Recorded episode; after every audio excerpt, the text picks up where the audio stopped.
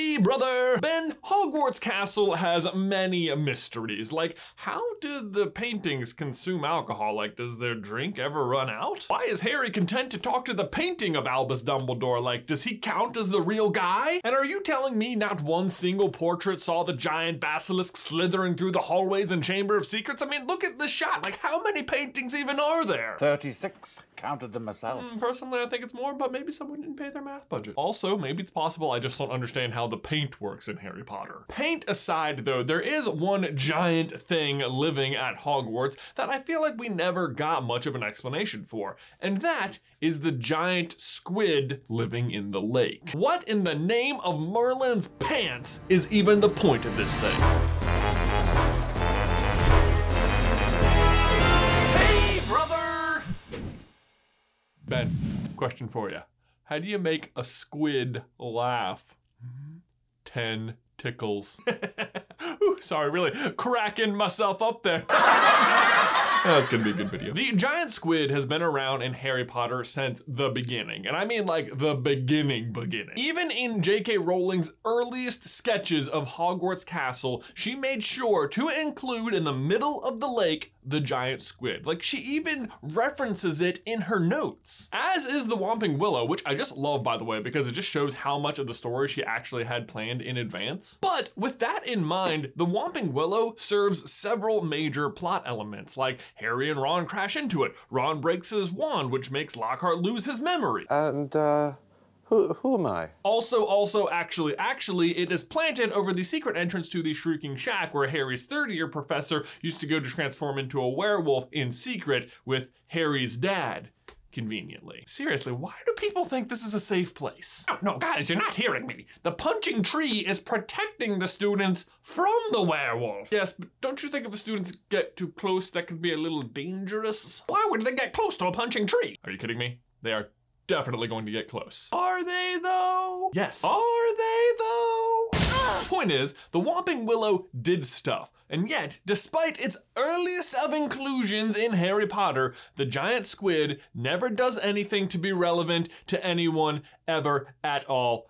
Ever. We get precious few instances of its existence at all, other than it just sort of lazily sunbathing around at the end of term. It doesn't even show up when Harry himself has to dive to the bottom of the lake. Like, what is the point? I suppose you could just say it adds to the majesty and the mystery of the castle. Like, of course, there's a giant creature living in the lake at wizard school you have to know to avoid. But here's the thing giant squids actually exist. If you're going to choose some sort of giant creature to exist in your magical lake, why choose something so distinctly non magical? You could even just give it more of an air of mystery. Just call it the monster in the lake. It would literally change nothing. Just think of how many videos we'd have speculating about that. Interestingly, J.K. Rowling might disagree with you on the unmagical front. Although their extraordinary bodies have been washed up all over the world, it was not until 2006 that a live giant squid was captured on film by muggles. I strongly suspect them of having magical powers. And she does have a little bit of a point here. Like, despite these massive creatures, and I mean massive, like 59 foot long, one ton creatures existing, we as humans have a very hard time getting a look at them. But despite not being able to see them very frequently, we do know a lot about squids, and a lot of the things that the one in the lake does does not seem to add up very much with real life squids. For example, in one instance in the book, Harry inadvertently feeds it a bit of toast, and on another occasion, the Weasley twins and Lee Jordan are tickling its tentacles by poking it with a stick. And while that sounds like a wonderful way to spend the afternoon, and let's be real, what could ever be better? The issue is that squids would not be able to digest bread at all, and they have really sensitive skin that would not hold up to being poked with a stick. And really, that's only the tip of the squidberg as far as I'm concerned, because besides adolescent wizards feeding it indigestible food and poking it full of holes with sticks, it is still amazing that it's alive at all. For one, the Black Lake is a freshwater lake, or more specifically, a Scottish loch, and squids only live in salt water. Switching between the two is not advisable. Like, I don't want to get into the science of it all, but basically, you'd explode. Or, well, more like your cells would. You'd probably look like real drippy in the uh, skin department. And don't nobody want drippy skin. But basically, if you live in salt water, your body is adjusted to the salt, keeping some of the water out of your body. Take the salt away though, when suddenly too much water comes in, and in a weird roundabout sort of way, the fish would drown. Okay, maybe not drown, overhydrated, but you know, same thing. The other reason it should definitely be dead is that the main reason the giant squid has evaded human eyes for so long is because it lives deep, deep, deep down in the ocean. And the pressure down there is super, super high. And what happens when you bring a fish from down there up to the surface too quickly, if it doesn't have time to adjust, it will explode. I don't have any further explanation this time. That's just actually literally what would happen. So, if you're keeping track, giant squids can't digest bread, get poked by sticks, exist in fresh water or in shallow water. And yet, there is one existing in the Black Lake. Basically, a bread filled, stick infested, shallow pool of fresh water. I mean, you gotta be squidding me. How do, giant squid? Okay, it's not really that shallow, but the fact that Harry is able to go to the very, very bottom of it and continue to exist at all definitely means it is not deep enough by a long shot, no matter how much gillyweed you had for breakfast. Now, interestingly, this whole situation is as unusual as it is because of information discovered after the books were published. We mentioned this earlier, but in 2019, it might seem hard to believe that we just can't go get a good look at a giant squid if we want to, but it's really not that easy. The first book, and therefore the first mention of the giant squid, came out in 1997, and like we said earlier, we didn't even get a real look at a live one until 2006, by which point six of the seven Harry Potter books had already come out. Since then, we have managed to learn a lot about them, but we've still only caught them on camera, like, and I'm not kidding, three more times that I'm aware of. So really, it's only retroactively that a lot of this doesn't make sense. But don't worry, JK Rowling, I think we can still get you out of this jam. And you know, squid pro quo, if you want to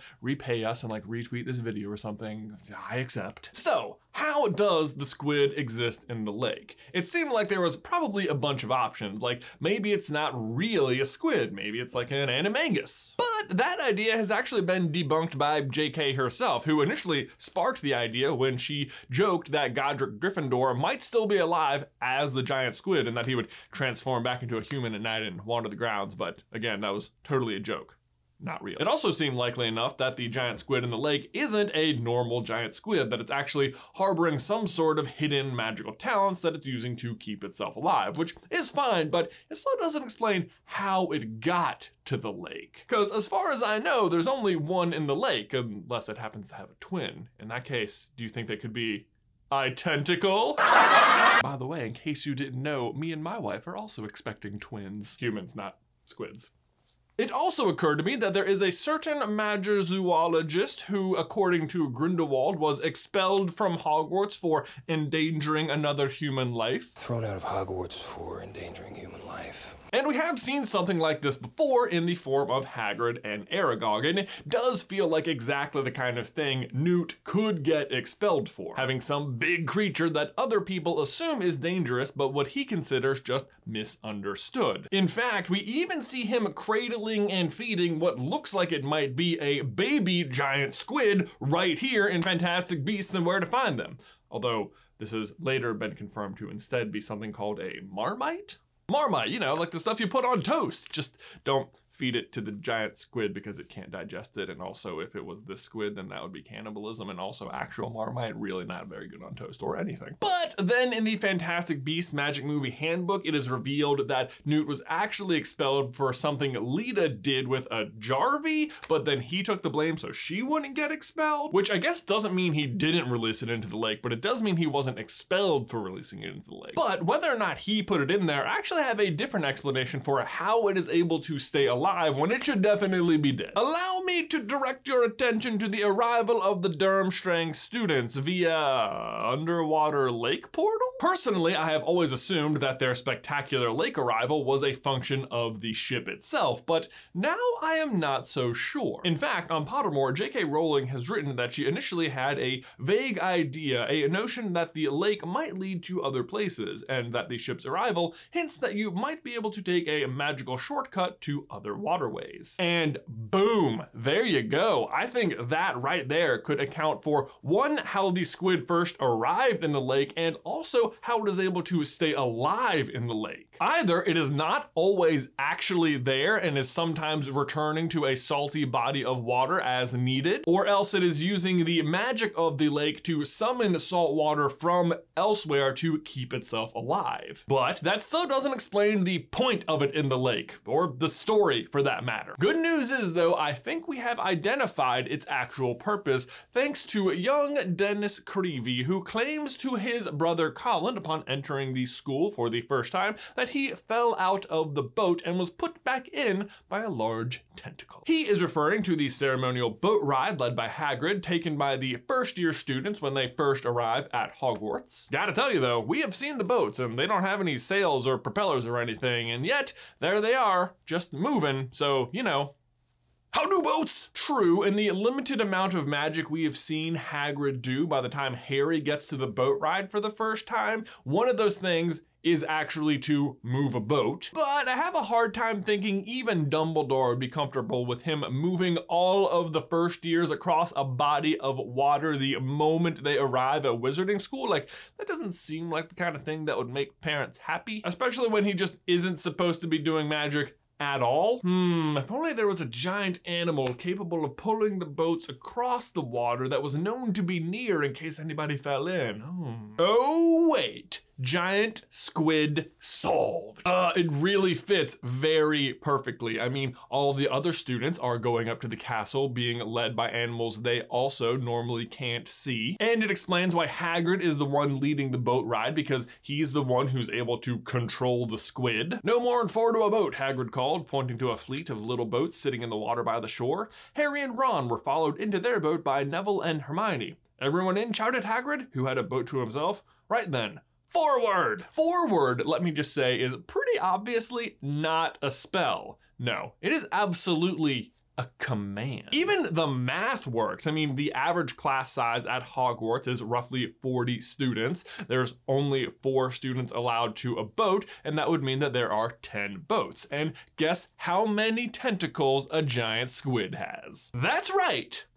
8 plus 2. Specifically that and not 10 because squids actually have 8 legs and then 2 arms, but either way, it's sort of the same difference. Or some, I guess. See, you guys, this is why I am always fighting for the math budget because it is totally worth it. And that is also why the giant squid is in the lake, so that it can pull the first years across the lake on their first visit to Hogwarts.